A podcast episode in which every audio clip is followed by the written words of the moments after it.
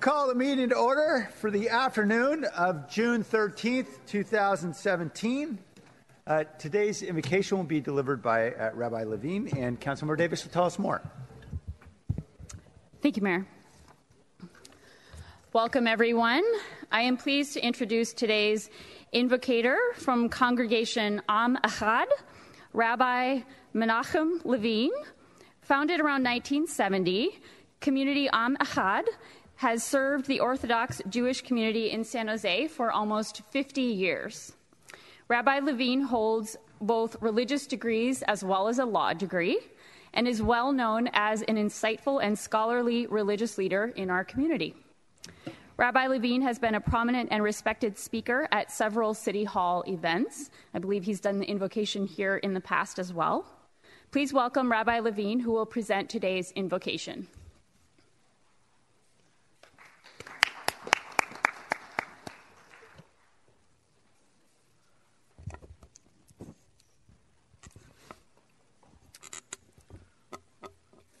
Thank you to Honorable Mayor Liccardo, the City Council, and in particular, my esteemed Councilmember Dev Davis for inviting me to address you today. The Talmudic sage Choni Hamagel, Choni the circle maker, was a leader in the first century BCE during the Second Temple period. He was renowned for his care for his people and for his extraordinary powers of prayer. The Babylonian Talmud records that one year, almost the entire winter had passed and no rain had fallen, leaving the country in danger of starvation. Messengers were sent to Choni Hamagel, Choni the circle maker, asking him to pray for rain. Choni prayed, and yet no rain came. Choni then proceeded to draw a large circle with his staff.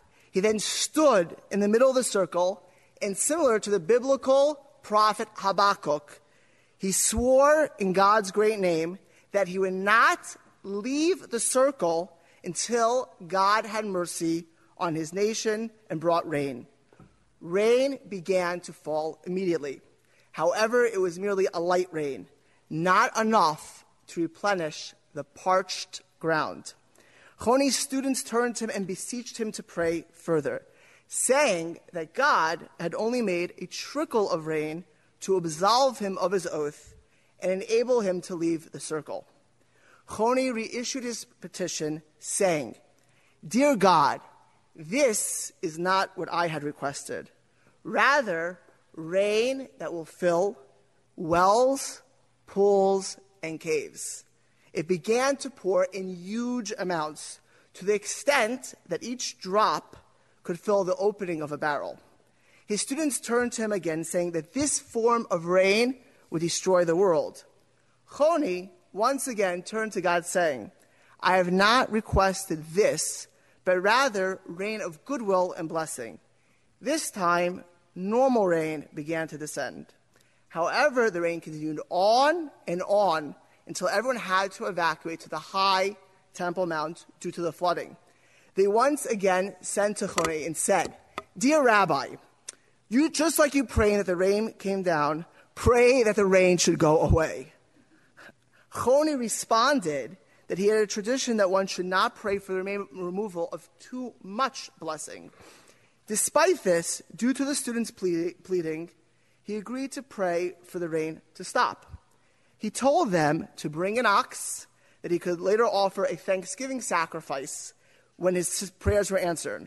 Choni rested his hands on the head of the ox and said, Master of the universe, your nation Israel, who you took out of Egypt, cannot endure an overabundance of blessing or an overabundance of suffering. When you get angry at them, they cannot survive. When you gave them an abundance of good, they could not survive.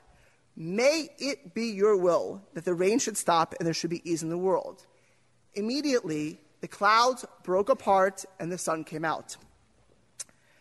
The Talmudic story sums up, to an extent, our relationship with rain over the past year. A year ago, we had a severe drought, and prospects looked very, very dim for the years ahead. Today, we are, thank God, largely drought free, and we should be eternally grateful. And yet, the phrase, be careful what you ask for, is as true as ever. Because as we well know, there were many of our fellow citizens who suffered the ravages of flooding and lost their homes and possessions due to the abundance of water. If being careful what we ask for applies to prayer, it certainly applies to the decisions we make. Decades ago, a great Jewish leader, Rabbi Eliyahu Meir Bloch, was standing with his students at a Chicago train station platform waiting for the pacemaker train to New York. A few feet of, away, on the other side of the platform, stood the Sunshine Express to San Francisco. He asked his students how far are the trains apart. They hastily conjectured that they were about separated by about eight to ten feet. Rabbi Bloch disagreed.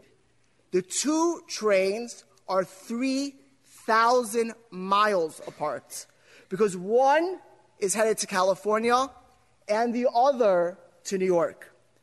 Decisions made at the Council may seem minor today, but cause great differences over time. Sometimes the decisions seem only a few feet apart from alternative choices, but its final impact could be vastly different. The French philosopher Blaise Pascal wrote In each action, we must look beyond the action at our past, present, and future states, and others whom it affects, and see the relations of all those things. And then we shall be very cautious. Let us think beyond the moment make the right decisions for the city in the present and future. And let us pray carefully for God's assistance in our decisions and actions. In that merit, may San Jose and its citizens be truly blessed. May you, Honorable Mayor Liccardo, City Council members, be blessed with the wisdom, desire, and ability to serve and lead successfully. May you be blessed with the moral character and clarity to make the right decisions for the city as a whole. May you find favor with most, and may you serve all of this great city of San Jose, and may all other blessings follow. And let us say, Amen. Thank you, Rabbi. and we're going to work on getting those plane, those trains to move closer. Uh, let's rise now for the Pledge of Allegiance.